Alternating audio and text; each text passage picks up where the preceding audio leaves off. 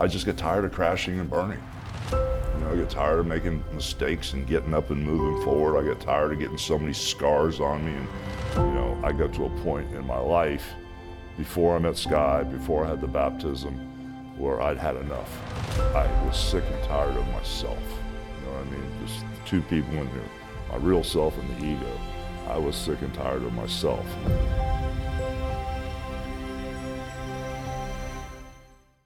Welcome to a very special edition of the StaksCast with Erick Stakelbeck. Well, he's one of the most recognizable men in the world. He's conquered the ring, he's conquered Hollywood, he's conquered the business world, and yet the one and only Hulk Hogan felt that there was something missing. He needed more, and what he needed was to be baptized. He recently was baptized right before Christmas 2023 in a very public profession of his faith. And his wrestling career may be over, but his life and his mission is just getting started. Hulk, great to have you with us. Welcome to the StaksCast. We've got a lot to unpack. This is a real thrill for me. Great to be with you here and in your backyard here, Have that Clearwater, ener- let me have that energy first. There. Absolutely. I'm thank taking it from you. Hey, I took it Thank from you.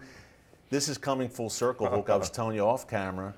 June 1986, the Philadelphia Spectrum. I'm a young Hulkamaniac. My dad, we had no money, but my dad somehow scrounges up money to buy tickets. And I see you lay out King Kong Bundy live. This is 38 years ago. Now I'm sitting here with you, one of my childhood heroes. It's a blessing, and even more so because of what God's doing in your life right now. Take us to right before Christmas 2023. You're baptized, millions of people around the world see it. What brought you up to that point? What brought you to this moment? Well, it's great to be here with you. And the crew has some crazy energy too. They're all believers, so it's nice to be in such a powerful environment. My wife's in the back over there. She's uh, my partner in crime. She walks every walk with me in the light. And I got handsome Ron. He's he's my crew chief. You know, it's kind of like Ronnie always says, iron sharpen iron. So I've learned a lot from him about becoming who I was meant to be. So I was saved when I was 14 years old. I accepted Christ as my Savior with a youth group where I used to play guitar so all the kids could sing. That's how I was drug into the youth group. They needed a guitar player. And so I was saved when I was 14, but I basically uh, derailed. You know, I really didn't understand um, the power, you know, in being a believer at that time. So, you know, I went through my teen years and then got in the crazy wrestling business, which derailed me even more. Uh, and um, finally, I just get tired of crashing and burning. You know, I get tired of making mistakes and getting up and moving forward. I get tired of getting so many scars on me and moving forward. And it was a situation where I found myself deep in prayer. And I'll always go, thank you, God. You know, my three favorite words, thank you, God. And I found myself saying it, not even realizing it subconsciously and then verbally out loud because I was by myself a lot. And I got to the point where um, I was married a couple times, and they were the wrong partners because they weren't true believers. They weren't dialed in, you know. And so when I met Sky, everything just felt right. The chemistry and everything just felt right. And, She then- was baptized with you, by the way. Right, right, Yeah. with our kids too. And so when I met her, things started to change because I was very aggressive from the wrestling. You know, I got along great, you know, most of the time with people, but then if things were going my way, I would I didn't have patience, and I had like a trigger finger. You know, I'd pull the, the trigger really quick. And so, you know, once I met Sky and she started explaining to me how the Holy Spirit took her over on this bridge that you can see out this window here, the Clearwater Bridge. And the more we talked, the more I started getting it. She actually calmed me down with this turbulence that I have inside of me and made me feel more at peace. You know, and so then after about a, a year and I, I mean, a year of her and I being together, um, it just didn't feel right calling her my girlfriend. You know, somebody my age, you know, oh, this is my girlfriend. It's just, uh, I felt like I was in high school.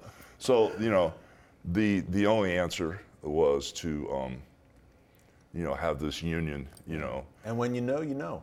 Oh yeah, when you know, you know. And, and this this was more of a, a spiritual uh, connection than I've ever had, you know, with somebody. And so we just decided to go ahead and get baptized and let the whole world know the truth that we knew. and we got really close with Pastor Aaron at uh, Indian Rocks Christian Church. And so that's kind of how it went down. We just got to the point we wanted to let everyone know, you know, that, and especially her children, I wanted them to understand that I was just not a boyfriend. I was someone that wanted to be in their life and, and be a friend and kind of like a stepfather to them and, and make things really positive. And we just got baptized, and it's, it's been just a whole new deal ever since. It's You feel it oh, since brother, that it's, it's just amazing. You know, I you wake feel up. the difference. yeah, I'm much Yeah.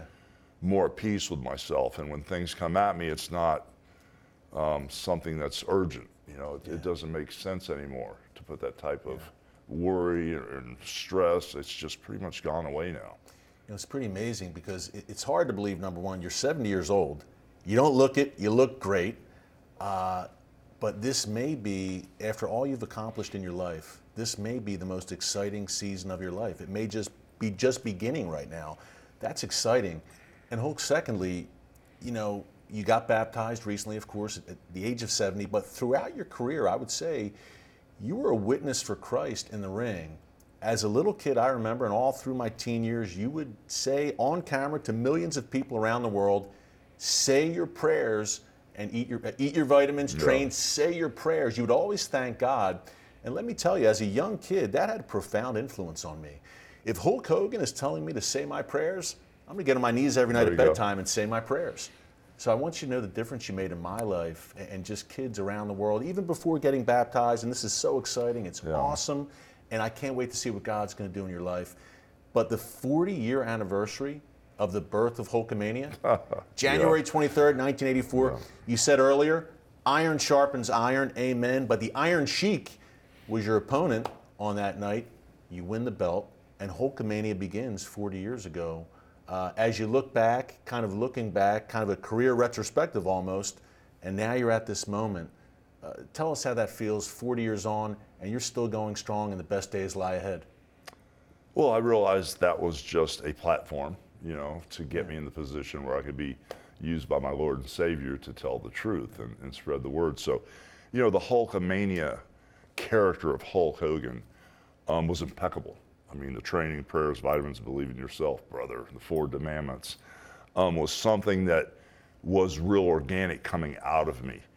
And as I said it, the character was impeccable and actually made me, Terry, a better person as, as the years went along. It uh, attracted Make a Wish kids, which at first I didn't understand what is this role model thing? Why is this happening? Then I was happy it was happening. And then in, in the twilight of my career, a few years back when I got done wrestling, and even today, I thank God it's still happening. You know, And but you were the most requested, by the way. Make a Wish in the 1980s, especially. You were the most requested from the Make a Wish kids. They wanted you.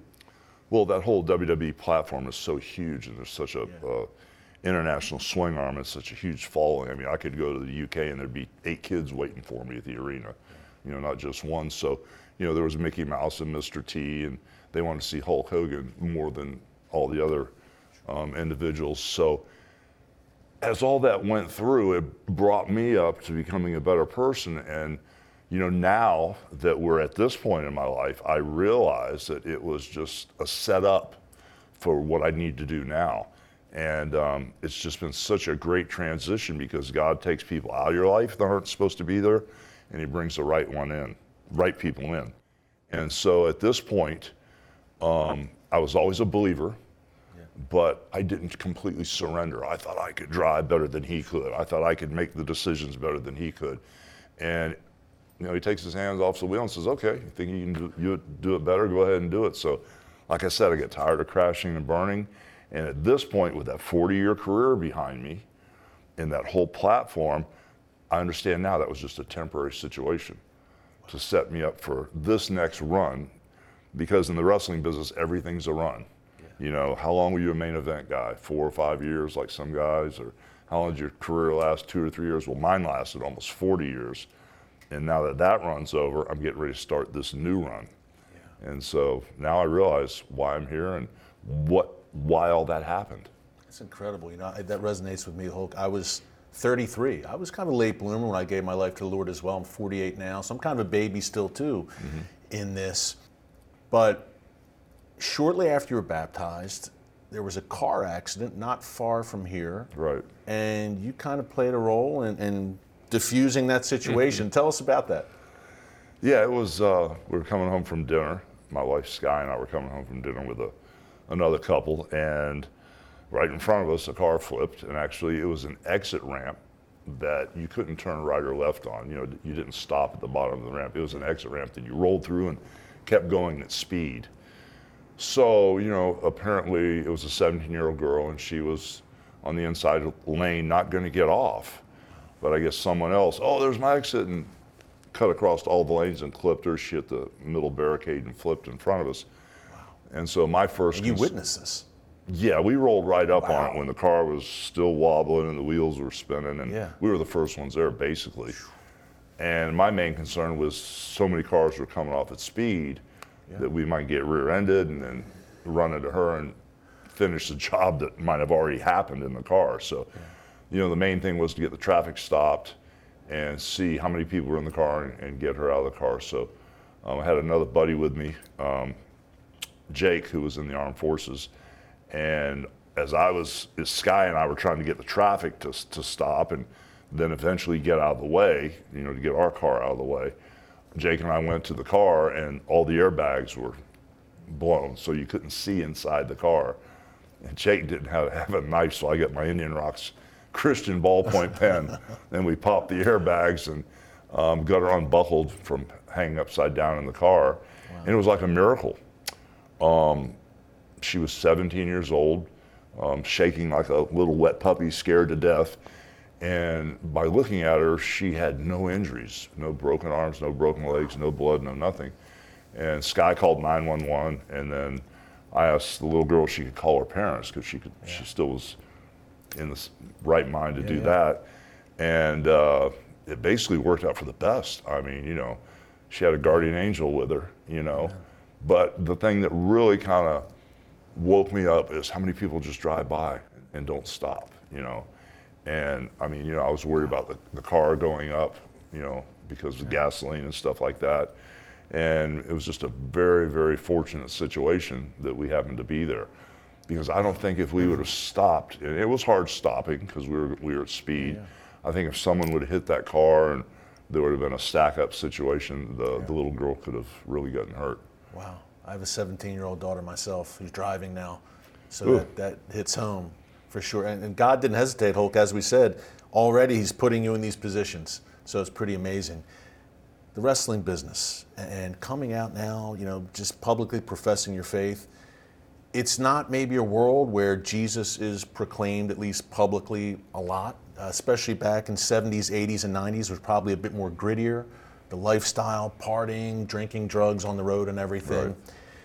Talk about that lifestyle. You you were on the road. How many days a year were you on the road at, at the peak? Well, I wrestled almost 40 years. Could, took breaks every once in a while to do movies or, or different things like that along the way.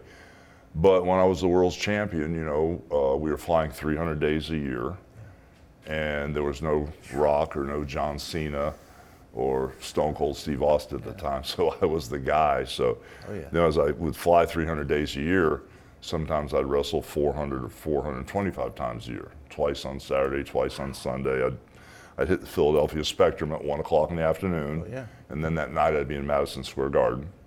Then the next day I'd be in the Boston Garden at one in the afternoon, and then the LA Forum that night. So With like Andre the Giant leaning Yeah. on you, and then Big John Studd Yeah. maybe that night. you got it.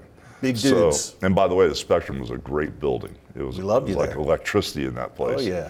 But yeah, it was it was a tough life, you know, and uh, it was very taxing on the body, you know, because even though it is predetermined and you know who's going to win or lose, all the stuff that happens in that match, or or in the wrestling ring before the, the end of the match, is very physical. Oh, and yeah. it's like over the last 12 or 13 years, I've had 25 surgeries.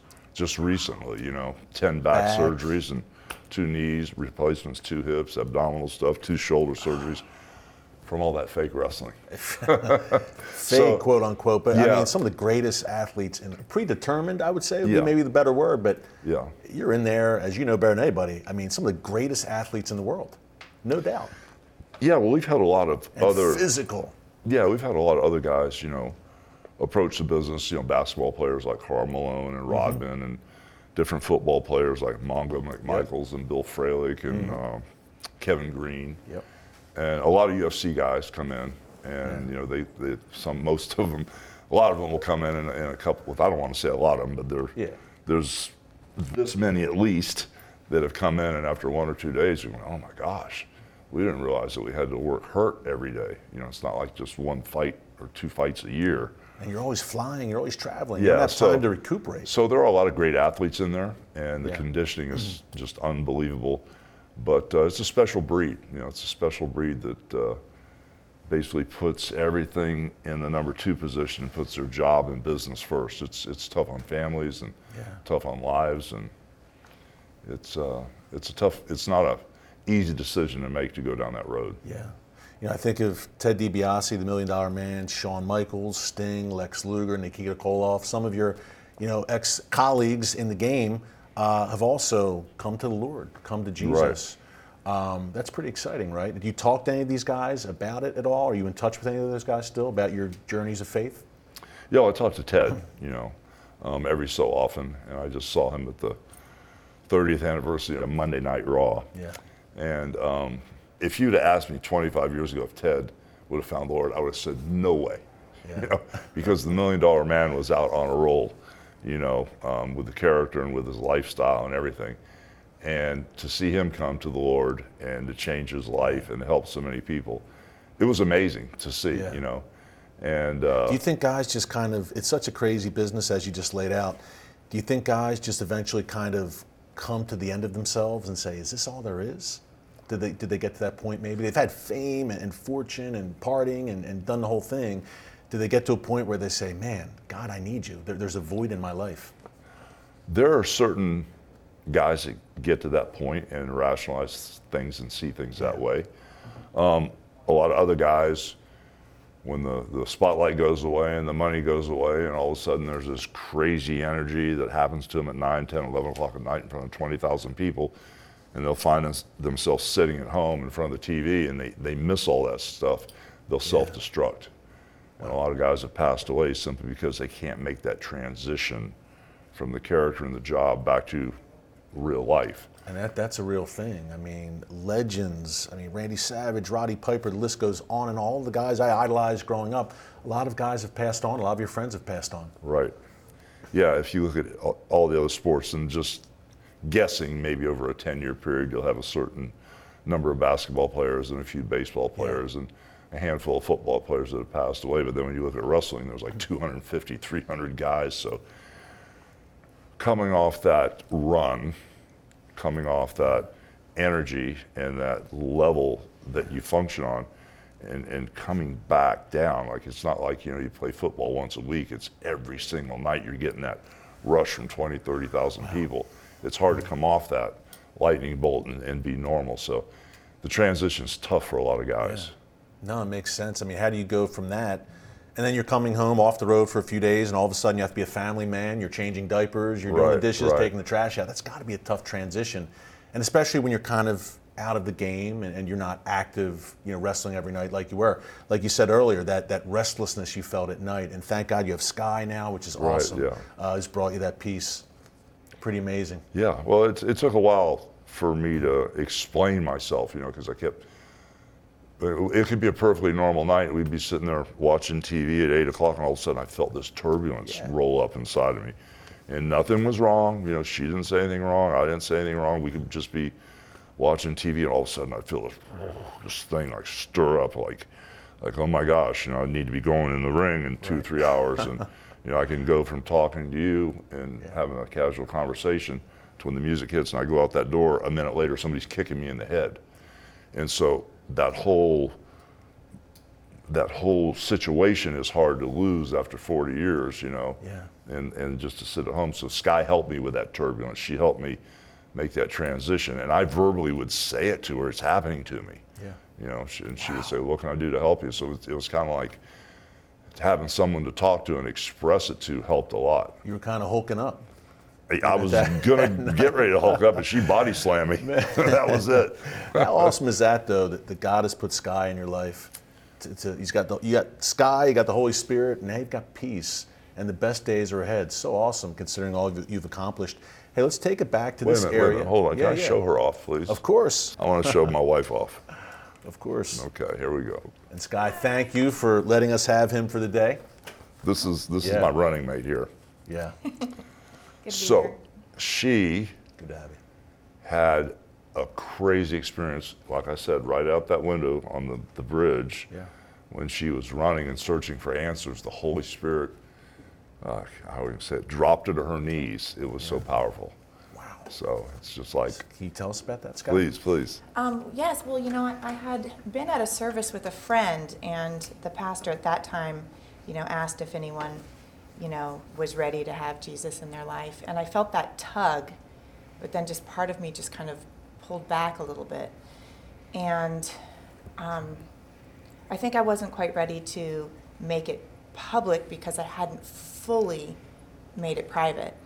Yeah. And um, it was a day later, and I was running on the bridge as I as I did, and I just asked, you know, if the Holy Spirit is there and if Jesus is there, I would really like to make you part of my life. I'd really like to know you.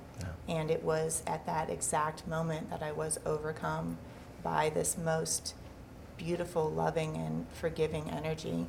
And tears came down my eyes, and I dropped to my knees right on the bridge. And it was, as you've heard other people say, it was like pure forgiveness. But I wasn't asking for forgiveness for anything, but it was just that absolute gentle, loving, lifting hand. And um, I walked home and then sat on my porch just in, you know, absolute awe of what had happened. And I think once you know the Holy Spirit and you know Jesus, you can then know yourself, and then life is completely different at that point. Now, you had this incredible experience with the Lord. Do you go home right away? You tell, you would call him Terry. We call him Hulk. You know him as Terry, of course, his real name.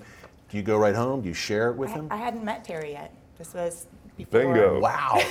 This was before I met Amazing. Terry. And um, I would say, I don't know, it was a few months later. Um, I'd had some circumstances and I was in prayer and I prayed over and over for faith and faithfulness when it came to a partner. Over and over and over. And I actually just start, wrote it down on a piece of paper faith and faithfulness, faith and faithfulness. And I met him later that night. Hey, I heard the calling. this is, guys, this is incredible. Mm-hmm. Encouraging, inspiring. I mean, you've been encouraging, inspiring me for years, Hulk, going back 40 years, but I think a whole new generation of people saw you guys getting baptized in your family, and you've encouraged and inspired a whole new generation of people. And I, I have to tell you, there's a lot of people out there, just as when I was a little kid saying, if Hulk says, say your prayers, I'm going to say my prayers. Right, right. And you said you had that hesitation, Sky, a little bit before, mm-hmm. you know, saying, okay, Jesus. There's a lot of people now who are saying, who are watching right now around the world saying, if Hulk Hogan can give his life to the Lord and get baptized, then I can do it. You've encouraged and inspired millions of people around the world by doing this for sure. And with all you've accomplished, I think this is your greatest accomplishment, what you're doing for God now. And that, that's a big statement considering all that you've accomplished. Well, you know, to actually put it in perspective, I mean, the things that I've done, you know, the WrestleMania stuff and, and the TV stuff and being the first wrestler on the cover of Sports Illustrated and slamming Andre the Giant, having the indoor attendance record, all that stuff were, was huge moments in my career. But I've never gotten the type of feedback or never gotten the type of response that I got from the baptism. It was like, it, it overwhelmed It was me viral. how many people responded to that and how many people in this country and worldwide are moving in that direction. I mean, there's a strong push in that direction. You know, Because to- we live in dark come back to the. Lord. Yeah, These brother. are and- perilous times. Yeah. We need God. So I think it spoke to a lot of people's hearts when you were baptized so publicly. Yeah, well, you know, it's it's a situation that you know, not just knowing of Him, but once you know Him and once you surrender, you know, He said He'll come back and heal our people and heal heal the land. So I feel that that whole push is is is happening. Yeah. You know, there's there's a lot of stuff going on. There's a huge spiritual movement right now. Some revival in this land. there, it's, there sure is. So, um, I mean, I've never got a response from anything. And, and out of all the stuff I did that I thought was big stuff, you know, in the business world or Yeah. in the wrestling world, pales in comparison to by to the energy and to by the response Yeah. after the baptism. It was it was amazing. You struck a chord. And you know, actually, even before the baptism, I saw you on Joe Rogan's podcast, which is you know a secular podcast. Yeah. You're wearing a shirt or something like that, John three sixteen. I said, Yeah. wow, that's pretty cool. And to go look, Joe Rogan, uh, the top-rated podcast in the world. He's a secular guy, but he's a, Yeah. he's an intellectually curious guy and spiritually curious, it seems. But even that I thought was bold. To wear a John three sixteen shirt on Joe Rogan's show, I thought was an act of boldness. And that was before the baptism. So clearly the gears were turning and, and God was working. And we'll talk more about the baptism at church with your pastor shortly, Yes, yes. which is going to be very cool. But how do you guys get to the point, Sky and Hulk, where you say, okay, let's do this thing, let's get baptized, let's make it public. And hey, everyone had cameras on. It's Hulk Hogan, of course. Cameras are going to follow you around. Let's do this thing. No, no more, as you said, you know, this is the greatest day of my life. No, basically nothing holding us, holding us back. We're going to do it.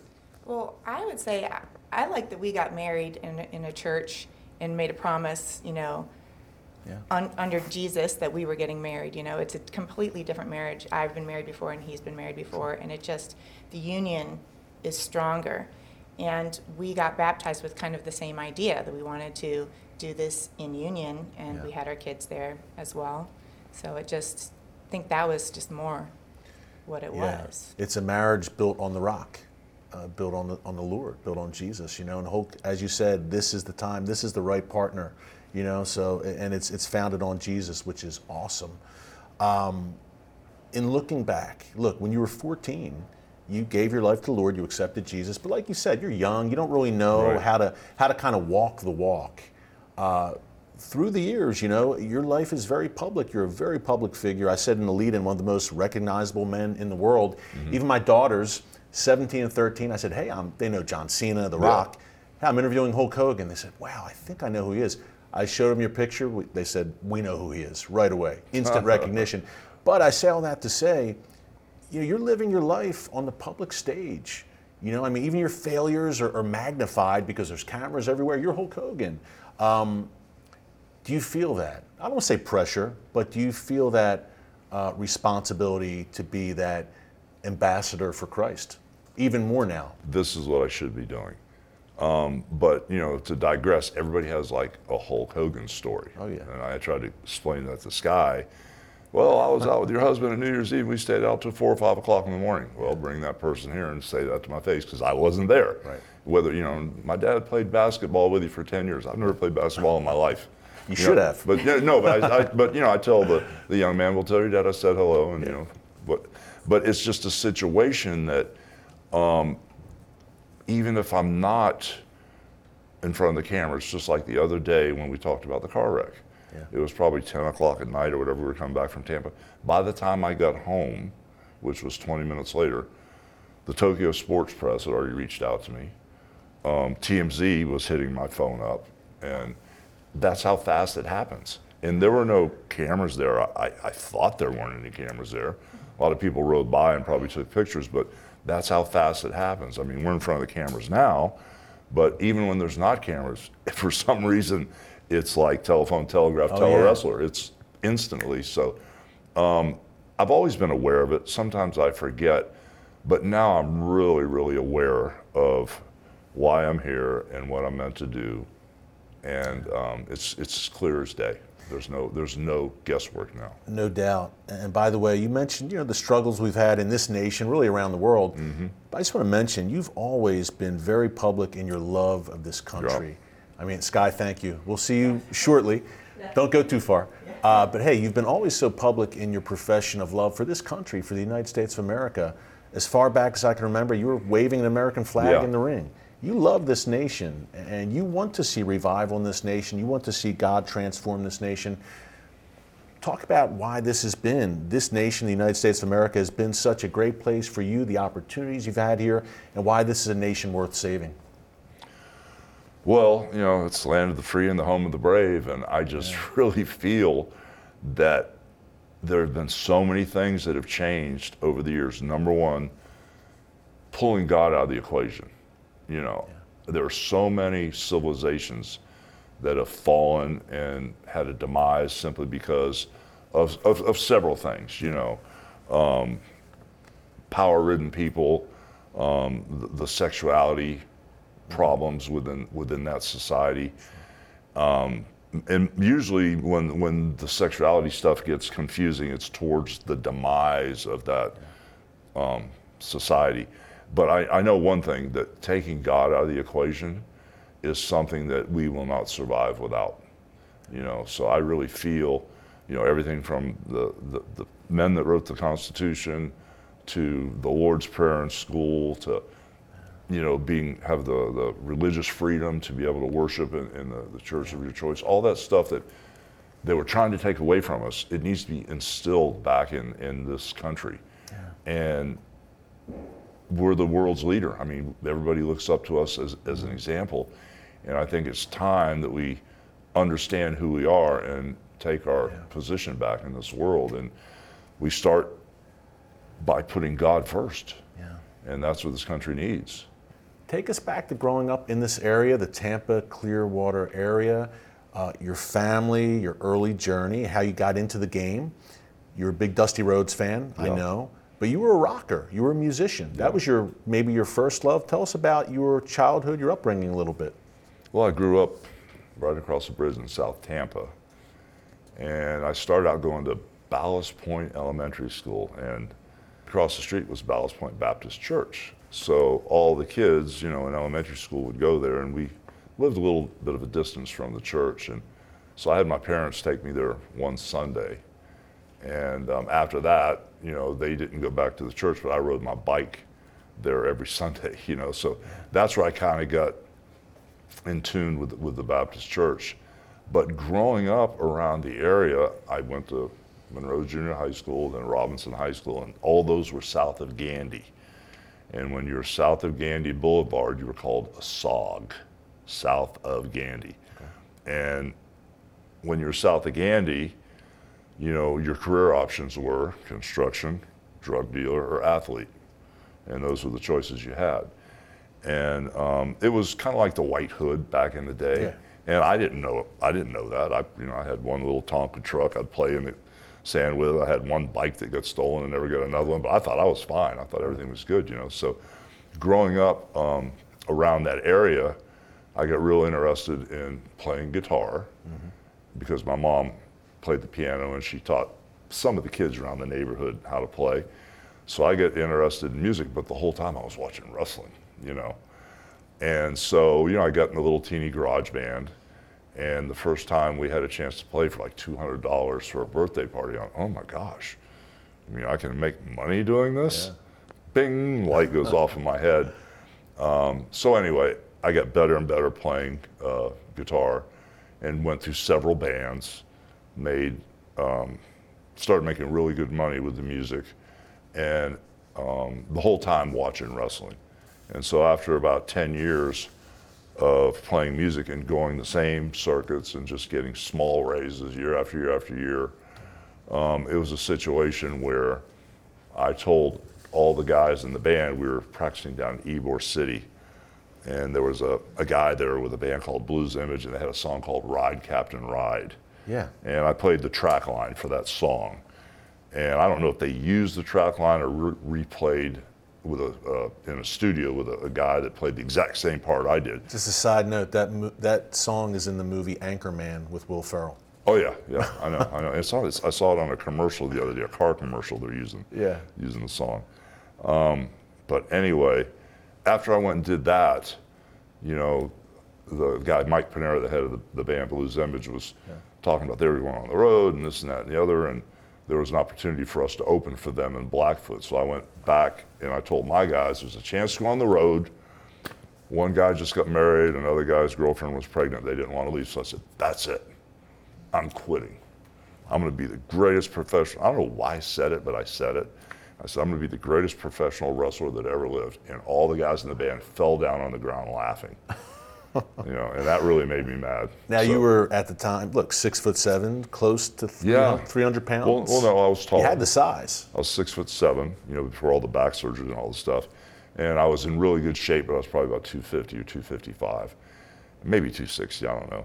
But um, from that point, you know, growing up here, watching wrestling, being a big Dusty Rhodes fan and being a big wrestling fan, my dad would take me to the Armory, um, Fort Homer Hesterly Armory, three or four thousand people, and it just, it, I got hypnotized when I was in there, and I thought I could do it, but never really thought about it until I verbally said it to the band members because I was kind of mad at them, you know, because they didn't You want to go on the almost road. spoke it into Yeah. existence.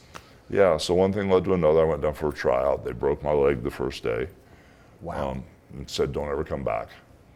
You know, and they, they got between my legs, and the guy put his elbow on my shin, grabbed my toe, posted my leg, and snapped my leg. And so, you know, I went home, and about four months later, the mindset was, never let anybody hurt me again. Yeah. So I went back, and they spent a couple years training me, teach me how to wrestle the submission stuff, and Many people wouldn't have gone back. I mean, Well, a lot I- of people would have, after a broken leg on the first day, would have called well, it quits. The, the problem was I had ran my mouth so much, and this is a small town, and I ran my mouth so much that I'm going to be a wrestler, and, which I never should have done. I could have probably humbly disappeared, but I'd ran my mouth so much, you know, I had to save face at the time for whatever that mindset was. Right. And I went back, and they spent a couple years training me how to really take care of myself, and a lot of the UFC stuff, you know, mm-hmm. the submissions and the hooks, the breaking bones and stuff which after a couple years, you know, of doing that and being in, in the dojo with Hiro Matsuda, and they told me that this is what wrestling was all about, I actually started crying. I thought they were, I thought they were joking because they said, well, Eddie Graham, the promoter's coming down. He's going to work out with you. I'm going, oh my gosh. You know, I've been getting beat up by all these preliminary guys. Now Eddie Graham, the promoter's going to come down. He's going to kill me. I'm never going to survive this. He taught me how to hit the ropes and grab a headlock without hurting people. And it just, I just broke down. I couldn't believe that they had conned me for so long, and I'd believed that this wrestling was real because, you know, the way they were beating it on me, Yeah. it was real. Yeah. So that's like the transition, you know, from growing up here, being a fan, playing music, it all just parlayed one thing after another, and next thing I knew, I, I was in Madison Square Garden. Man, winning the belt. Even you were in the garden even before that. Yeah, yeah. Well, in '78, we we sold out Shea Stadium, you know, with me and Andre, and it was it was huge back then, you know, and that's when I started really realizing, okay, I'm starting to figure this stuff out now. Yeah. As you went along in the business, how did you develop your persona? Uh, you saw what people responded to. How did you kind of, because that's obviously a key element in Yeah. wrestling, in the wrestling business. You got to find your, your, your, I don't want to say gimmick, they use, they throw that term around, Oh, but your, pers- your persona, your persona. How did Yeah. you become Hulk Hogan? A lot of transitions, you know, started out with a, as a super destroyer with a mask on because they said, oh, you're a big guy, you might be, so, be something someday. We don't want to beat you every night and have them see your face because your career, ah. career will be ruined before it even starts. So started out as a super destroyer, quit, quit after all that and went back Paying your to, dues. Yeah. And then I became Terry Boulder for a while and then um, quit wrestling again. And I opened the gym over in uh, Cocoa Beach. And then when that went out of business, when President Carter shut down the space shuttle, it turned into a ghost town. So I went back to wrestling again, became Terry the Hulk Boulder. And that lasted for a little while. Then I went to Atlanta. And the promoter there named me Sterling Golden and that lasted for a short while. I think I was wrestling 13 or 14 times a week, and I think I was making $125 a week. So I quit doing that. And finally, when I came back home, a couple real popular wrestlers here, Jack and Jerry Briscoe, mm-hmm. said, "There's this guy Vince McMahon's calling you." I was, "I'm I'm not wrestling anymore. I quit. I don't want anything to do with this." They said, "No, New York, the New Jersey." Area, which was a territory back then, it wasn't international. They said this territory around New York, Madison Square Garden, is for all the big guys. Yeah. And I've been training with weights, and I was 285, 290 in really good shape. And so I went up there, and Vince McMahon Sr. had his glasses halfway down on his nose, and he, he was he clicks quarters together when he talks to you, you know. He goes, Well, I've got Pedro Morales for the Puerto Rican Americans, and I've got Chief Jay Strongbow for the Native American Americans, you know, however you say it, mm-hmm. and Bruno Sammartino for the Italian Americans. Mm-hmm. And I want you to be, instead of Terry the Hulk Boulder, I want you to be Hulk Hogan for the Irish Americans. And here's two bottles of red dye to dye your hair red. And I went, oh my God, I'm going bald headed as it is. If I put this red dye in my hair, the party's over. So I told Fred Blassie, who they put him with me, that I couldn't do it. I poured it down the toilet in Wow. the Holiday Inn on 48th and 8th in New York. And Fred goes, That's it, you're getting fired. You know, so when I went back to see Vince McMahon for TV the next day, my hair wasn't ready. He goes, Oh, don't worry about it, you're fine. And he just let it go. Wow. It's Vince Sr., not, not the Vince McMahon that uh, it yes, his, yes. his father. Yeah. So that's kind of like how the whole transition went from growing up here, being a wrestling fan, playing music, and how it morphed into this Hulkamania thing. So it took several years, man, but your resi- Yeah. your resilience. Yeah, it took about eight years before I got a break. You know, I slept I slept in my van for the first couple of years. You know, and uh, the Wild Samoans, we were on Pensacola. They would sleep in their van on the beach. I'd pull up next to them. You know, The Wild Samoans, Yeah, Afa and Alpha Sika. and you know them all. Yeah, I'm we- old school. I'm old school. Yeah, they took me under their wing when I first went up there because I wasn't I wasn't too dependable when I was younger. So they kind of of guided weren't. me a little bit. Most of us weren't. A less serious question, kind of serious, but less serious. 1996. You make a big career change in, in your character, in a sense. Look, for years, you're, you're Hulk Hogan, you Yeah. say your prayers, take your vitamins. You make this shift and you become what in wrestling would be called a heel, mm-hmm. a, a, a bad guy, people would say Yeah. that had to affect you. I wondered that at the time, even. Wow, you're a hero to millions, obviously. That had to be a tough. And, and look, it's predetermined. You're that's not the real Terry Bollea, but that had to be tough. I always thought about that. A tough decision for you to kind of go heel, and it was fun. Your character Hollywood Hogan was Right. fun. It was great, but was that a bit of an internal struggle making that shift? It was a tough decision because there had been so much goodwill that was built up Right. with, with the red and yellow character. I made the decision to do it. Yeah. And the night I walked out in Daytona and turned into the bad guy and turned on all the Hulkamaniacs, it was intense that night, but from that point on, they started cheering me even more Yes. because I had so much goodwill, you know, built into my character and built into the wrestling business that no matter what I did, if I punched somebody in, in, in the face or something, they would cheer me. I was like, whoa, wait a minute. This is this isn't supposed to be like this. This is supposed to be good versus bad. So the lines got real blurry, and it and it opened the door for me to have a lot of fun with the character. Yeah, and you did, and You it was a blast to Yeah, watch. so- and it took off. Hey, that was But no, but to answer your Yeah, question, yeah. I was soul searching. And I was walking down that ramp going to the ring before I turned on Randy Savage and Sting and became the bad guy. Mm-hmm. I was thinking this is either going to be the greatest thing that ever happened or my, my career is over after this. But it worked out great. Hey, it changed the game. You know, I think if you were at the forefront, kind of spearheaded the two most recent golden eras of professional wrestling. In the 1980s, of course, Hulkamania era, WrestleMania. Man, the late 90s, early 2000, the Monday Night Wars. I mean, hey, the NWO, the New World Order, which you led with Scott Hall, Kevin Nash Yeah. for life, that changed everything once again. So it had, Yeah. to answer your question, I mean, you said, wow, this is either going to be a flop or it's going to take off.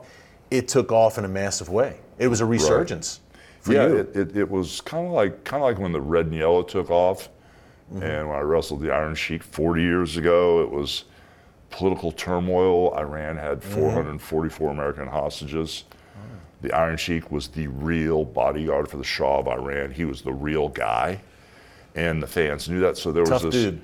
So this there was this crazy. Um, change of energy and this whole Hulkamania thing took off. I felt that same thing when I did the NWO, but what happened was it kept going and kept going. And um, if Vince McMahon and Ted Turner basically didn't shut the NWO down, we, we have a wrestling shop around the corner here, and the NWO shirts still sell like crazy I believe it. 23 or 24 years later.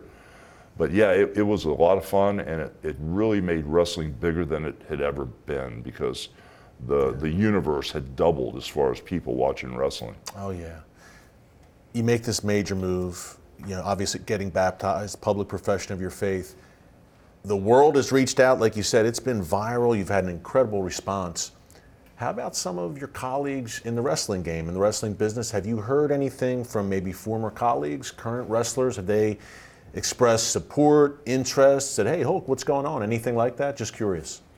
Well, I don't talk to a lot of um, the wrestlers today simply because I, I don't know them. They're so young. I mean, Yeah. you know, I have I have friends that are still in production, you know, with the, with the WWE because, like I said, I was there since 1977, so I know a lot of the people in house that are still hanging on.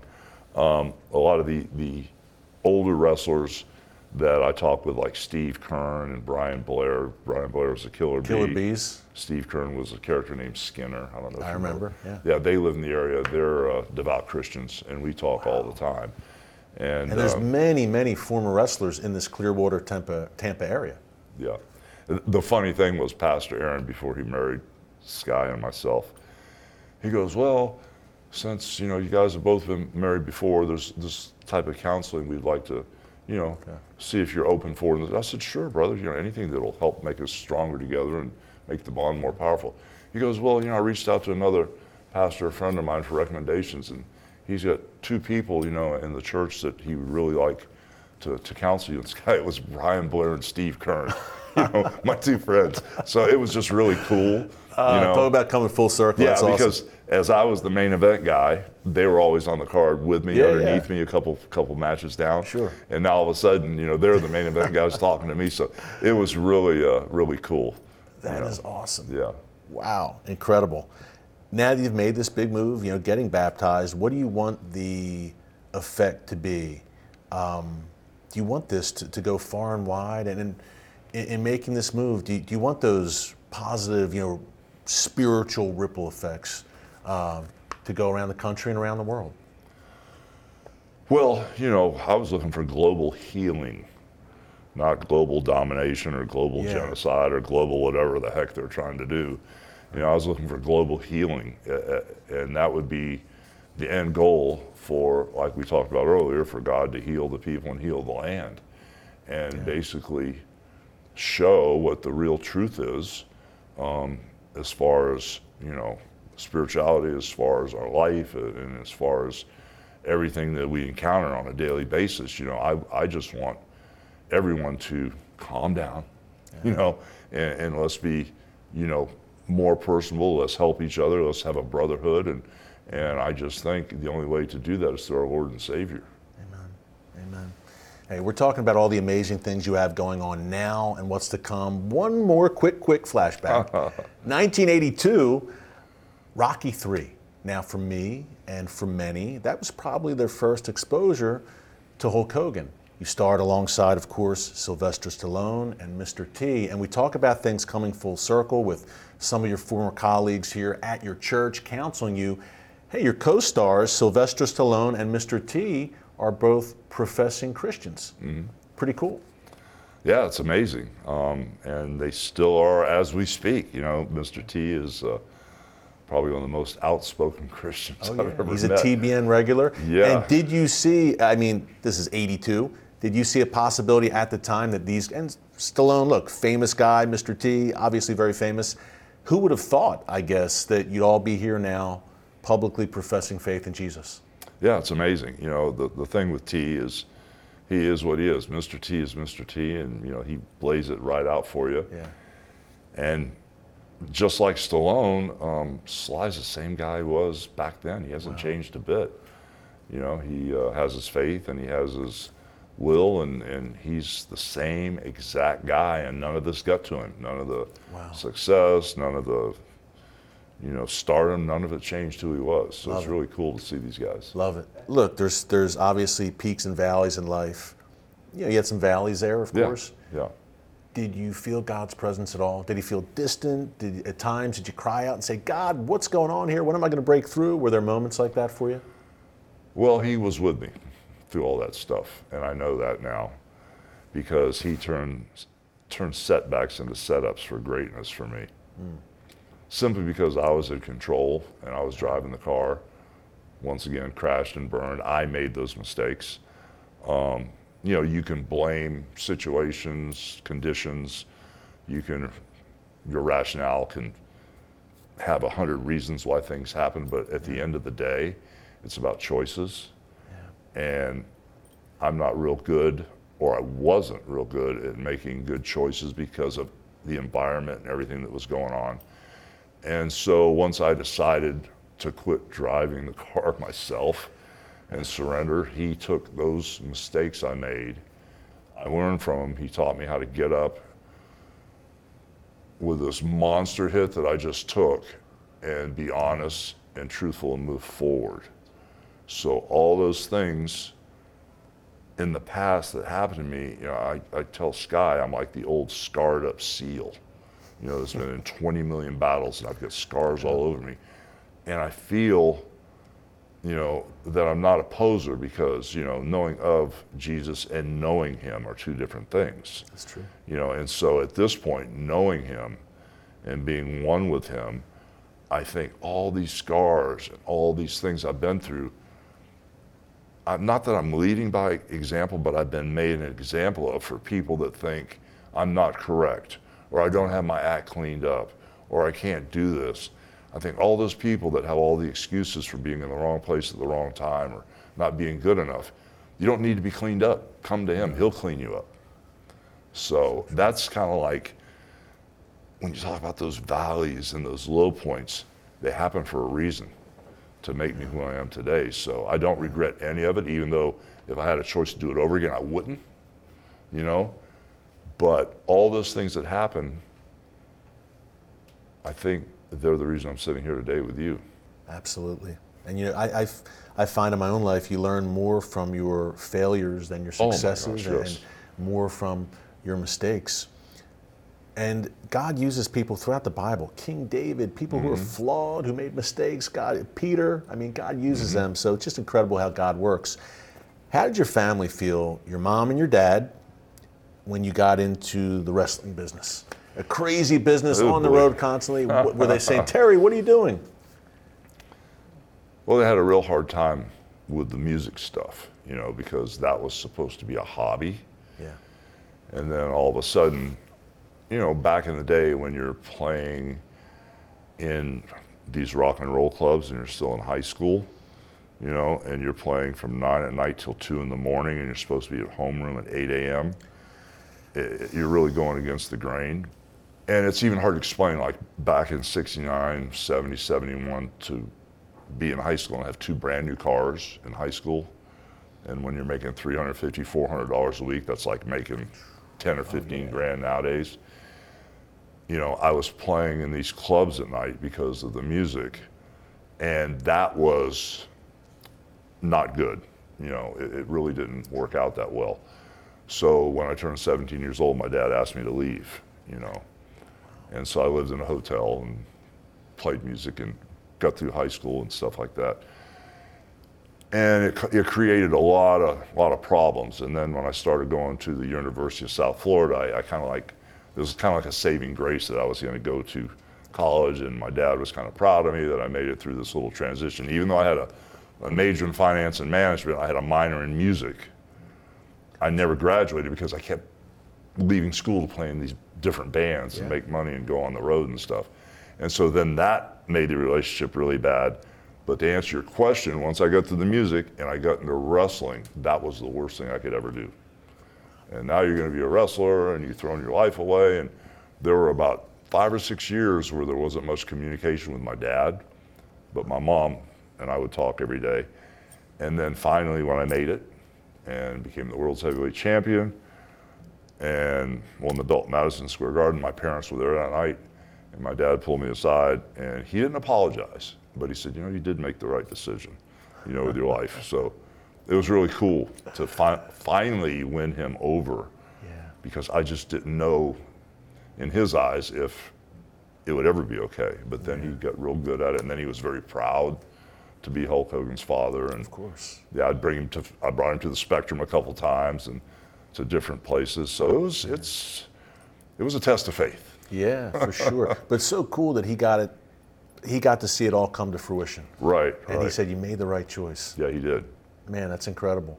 Hey, you went on, you know, conquering the wrestling game, we could say, but you know, making that move into Hollywood, into acting, and that's another kind of dog eat dog world. You know, the wrestling game is a dog eat dog world, kind of cutthroat at times for sure. How was that transition into that whole new kind of arena, film and TV, new challenges? Well, it was a logical extension of where I should go with my career. Yeah. because once the wrestling took off and the character Hulk Hogan became as big as the wrestling business at the time, um, people were reaching out to me, you know, to do other projects, commercials, Super Bowl commercials, right guard commercials, all kind of stuff. And the movies were a logical extension. So um, Vince McMahon and I sat down and basically spent three days over on Madeira Beach writing No Holds Barred. And then we brought a writer in to clean it up, and he pretty much got all the credit for it because we didn't know anything about writing or the Screen Actors Guild or the Writers Guild. We didn't know anything. We hired a writer to clean it up. We didn't know he was going to own it, which it, it didn't matter. But once I made that film and it was successful, um, New Line Cinema wanted me to make more films. And the problem I had with it was I loved wrestling so much, and I was in the prime of my career. It wasn't like I was on the, the downside and I was picking up extra work or trying to get out of the wrestling business, to become an actor. I was in, I was the world's heavyweight champion. Hulkamania was running wild, and I was in tw- front of 20, 30,000 people every night. Now you want me to go sit in a tr- Winnebago on the side of the Sony soundstage for 14 hours, and you might call me at five o'clock to get in front of the camera for five minutes. The process killed me.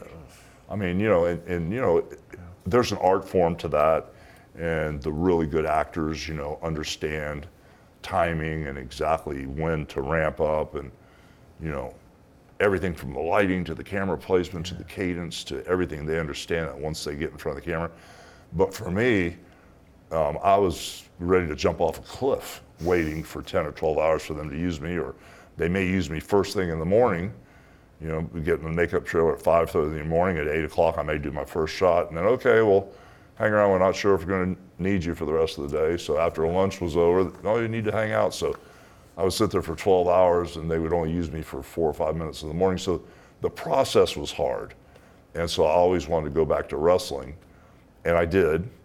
But I kept bouncing back and forth, making small, low-budget movies for kids and having fun with that, you know, and shooting them in 25 to 30 days and running right back to the wrestling business, you know. And I had the chance to become like the next John Wayne, the, uh, a guy named Bob Evans that ran, ran Paramount. And he took me in his office, and there was a big picture on the wall with Clint Eastwood and John Wayne and all the big stars, Dustin Hoffman, and everybody that was mm-hmm. part of the contract players for Paramount at the time. And he said, "You're going to be my next John Wayne." Wow. And then he kind of like laid out the schedule and what was expected of me um, on and off camera. I went, "Eh, I'm the wrong guy for that stuff." So Wow. I just uh, decided to go back to wrestling and Yeah. Many people would have jumped at that for sure. yeah, yeah. But God's hand was on your life throughout, no doubt. Hey, quick, I want to ask you we, we can't close without asking you about what's next, what you're doing now. People want to know, but I want to ask you real first guilt, guilty pleasure as a longtime wrestling fan. Uh, some stories, real specific. You mentioned Andre the Giant. Now, many of our viewers might say, oh, that's the guy from The Princess Bride, the famous movie. But Andre the Giant, you were close. You slammed him at WrestleMania 3 at the Pontiac Yeah. Silverdome, largest audience ever to watch a wrestling match. You probably have a million, but any funny Andre the Giant stories or any cool Andre the Giant stories? Hmm. Andre used to like to pass gas a lot, and he thought it was funny. And you know, his one of his favorite places would be um, elevator full of people. And by the way, this guy was seven foot four, and- over and- 400 And he thought it was very hilarious to have something just rumble like sounded like a hurricane coming at you, and everybody just panic in the elevator. He thought that was hilarious. So that was one of his favorite things to do is be get a bunch of people in a packed elevator and do something like that. And he- Ever in the ring? Oh yeah. oh yeah. Yeah. And um, so that was one of his favorite things as far as joking with people. Wow. Would you say Andre kind of passed the torch to you in the business in a sense? He was obviously a Oh megastar. He um, basically taught me this business. Um, he straightened me out because when I got in the business, I was in my 20s and wasn't serious, wasn't focused, you know, and just didn't have, didn't understand what this business was really all about. That this was, wrestling was the smallest part of this business. You know, the image, the promotion, the merchandise, the ancillary stuff, the licensing. how big this business could be. And Andre was really the first sports entertainer. If he'd have been a serious wrestler, nobody would have ever beat him, and he'd have been the world's champion until the day he passed away. So, you know, Andre took me under his wing and kind of like made me grow up really fast. So, like the first eight years when I had to be around him at wrestling, if I was coming up the Philadelphia Spectrum, when I'd see the building, I knew I had to wrestle Andre. I'd pull the car over, open the door, and get sick because I was afraid of him because you know he, I knew it was physically going to be something that wasn't going to be fun that night. You know, and so finally he took me under his wing. He got me correct, where I respected and understood this business. And then when it came time for uh, WrestleMania 3, I would always know who would win or lose. And that night we had no idea. And I asked Vince McMahon, what's the finish of this match? He goes, well, I talked to Andre and he says, don't worry. I'm like, oh boy, I'm worried. and so I went through that all day with him, you know, and hung out with him in the back and would ask him, hey, you know, should we do this or that? And the other, oh, don't worry. And what he had taught me over the years was don't talk about the wrestling match. You just need to know who's going to win or lose. This is an art form like dancing or playing guitar. You got to listen to the crowd and listen with your heart. Because a lot of wrestlers will sit down and they'll talk for 20 minutes about having a three minute match on TV. And what happens if the stuff you talked about doesn't work and the people don't get into it? You're going to keep doing the same thing you talked about that's wrong. So Andre taught, taught me how to have instinct and listen with my heart and my ear to the crowd, what they wanted. So when I started asking him at WrestleMania 3, what do you want to do? I, I kind of feel now I kind of insulted him because I never had asked him before. But this time I didn't know who was going to win. So I was like, what's going on here? You know, what am I getting set up for? And at the end of the day, he passed the torch. When I slammed him and dropped the leg on him, I thought for sure he'd kick out. And he didn't. You still didn't know. No. And That he is crazy. And believe me, I was a nervous wreck. And you really, I mean, you got him up. It wasn't Yeah. kind of a half slam. He was, he was up. yeah. I got him. He And was up. He was closer to 700 pounds in because he was really, really unhealthy at the time, and because he went from like they said 500 pounds John. He was never 500. He was between 550 and 650. But he just went through a crazy back surgery where they had to make tables, they had to make instruments to work on him, and he was in a lot of pain. He gained a lot of weight. So when he passed the torch um, that night, he basically made my career and made the wrestling business. And he just handed it all to me to protect it and take care of it. I never knew that. That even when you dropped the big leg, you thought, No, I is, thought he is was he going to kick, kick out. out? If you look at it again, I really didn't even try to cover him. I just halfway laid on him. Just a lazy cover because I thought he'd just kick right out. What did he say afterwards? Did he say anything? Did, did he recognize the, the gravity of the moment? Yeah, once I rolled off, I went, "Thank you, boss," and he goes, "You're the boss." And so he kind of like said that to me, and you know, I've only the only person I told that to was Vince, you know, because it was such a, a special thing. You know, Yeah. I said, "Thanks, boss." He goes, "You're the boss." And I went, "Oh, wow, that's kind of scary." So it's, but it's official Yeah. at that moment. Yeah. I know Andre was one of your favorite opponents. Anyone you liked, you had so many runs with, with different guys over the years, feuds and all the rest. Anyone in particular that you enjoyed working with? I love Ric Flair, who's Yeah. still kicking, I mean, Yeah. in his 70s. Um, you had some, some moments with him, but anyone in particular that, in addition to Andre, that you just say, you look back and say, man, we just, it was fire. I loved Yeah. working with him. Oh, the, the main guy that was a constant and was always there and was 24 7 in character and really I drew a lot of money with was Randy Savage. I mean, he'd call me up at 3 or 4 o'clock in the morning. Hey, brother, I was thinking about that finish from Philadelphia. I didn't like it the way you picked Liz up in the corner before your body. s-" Oh, God, Randy, here we go. But he was like intense, 24 7, and I loved working with him. He was a little snug in the ring, a little stiff. Yeah. You know, he could hurt you, but that's okay. Florida guy too, right? Uh, uh, uh, I think he was from Florida. Right? Downers Grove, Illinois. From Illinois, sorry. originally. Okay. And a minor league minor baseball league player. baseball Right. catcher for the Cincinnati Reds farm team, AAA ball, and uh, he was a heck of an athlete. Yeah.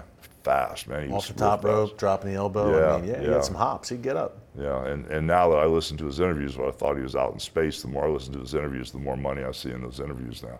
Oh, he was on. On the mic, you guys on the mic, eh, Yeah. amazing. You've been so gracious with your time. It's been a thrill, a treat getting to know Sky, hearing your testimony. Mm-hmm. Uh, just so people know at home, what are you doing right now? You're very active here in the Clearwater, Tampa area. You've got a lot going on. As we said earlier, I mean, your life, as hard as it is uh, to say it with, with Hulk Hogan, your life's just beginning. And by the way, you're introduced as the immortal Hulk Hogan, uh-huh. and now you truly are immortal because you will live in eternity with the Lord Jesus Christ. So that's actually a true statement when people call you the immortal Hulk Hogan. Eternal life is on the way, but not yet. You've got a lot to do Yeah. still here on earth. Well, the funny thing is, across my back, I've got a huge tattoo from shoulder to shoulder that says immortal on it. And it's not the immortal Hulk Hogan, it's because of what you just said. You know, I got to a point in my life before I met Sky, before I had the baptism, where I'd had enough. I was sick and tired of myself. You know what I mean? Just the two people in here, my real self and the ego. I was sick and tired of myself. And I decided to, to turn back to my faith. And one of the things I did was I put that crazy tattoo on my back, immortal, meaning, you know, I accepted Christ as my Savior and he died for my sins and I'll live forever. So I put that on my back, and so many people think, oh, it's the mortal Hulk Hogan, the ego trip. But no, it was for that reason that I did that. And um, I probably should add something to it, like John 3.16 over to the side or something to clear things up. But no, moving forward, um, it's been just an incredible journey with the people that are around me. Like we spoke earlier, God takes people away from you that don't belong in your life and brings people to you. He also changes people.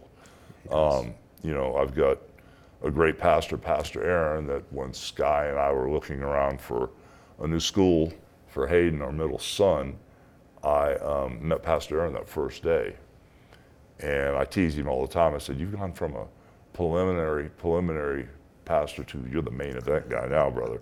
Because he's so dynamic and Yeah. he, he's what I love about him, he doesn't put his opinion into his sermons. He reads from scripture and then he interprets it for you, you know, correctly without an opinion, you know. And so he's he tells he's a great storyteller, he's very dynamic. So, you know, I've got I've got him, you know, along with Sky and um, Ron Howard, who handsome Ron used to be almost famous Ron. Ron Howard, the new Ron Howard, um, basically got dialed into his faith, quit drinking alcohol a few years ago, was a huge influence on my life because he he walked in my gym one time and I had a stack. I don't know if you know what White Claws are. Yeah. I had a stack of them up in my gym, you know, probably 10 or 12 cases. And he walked in, he goes, Who do you serve? I said, What do you mean? He goes, You serve the Lord, or you serve that? Wow. I went, Okay. You don't have to tell me twice. I got it. You know, so he he was a huge influence on me, kind of like when I saw him get correct, I'm like, that's impossible. You know, there's no way, you know, almost famous Ron Howard is going to get correct, but he did, you know, and he straightened out his marriage, his life, and just everything, you know. So to watch him get correct was something else that was an extra push for me, you know, to regroup and get on track. So between having Sky in my life, having the right partner that's a believer, and just really solid, just, I mean, you know, not only her spirituality, but the way she believes, but also keeping me in check. Because you know, this is there's, there's still an old wrestler in here that can be you know a little grumpy and a little aggressive. You know, and As you described it, that turbulence. yeah, yeah, and she's she's really found a way to like keep me in track. So between her and the pastor, and you know Ron being around, uh, my son Nick lives here, you know, and he's so close. He's so close. You know, he's been coming to the church with us off and on. He works late at night sometimes. He's uh, so close, you know, to to being completely on track. Um, that's very exciting for me. And my daughter Brooke lives up in Nashville, and between Nashville and Orlando, she's got a big design business, and she's doing her thing with. She got married, so everybody's come together, you know, and the time for me is just so amazing because what's going to be important to me moving forward is being the vessel to s- spread this message because it's the only truth there is. Everything else is just temporary. You know, everything, the fame, the money, the ego, the, the physical, look, everything is just temporary. And on- once you get that and you realize that, it's so important that you make other people understand that that's the only truth there is. So moving forward, that's the first foremost thought in my mind. Is to being a messenger for my Lord and Savior. Um, that's going to take me where I need to go. Yeah. I really can't tell you where that's going to be, but I'll be there. It's going to be good.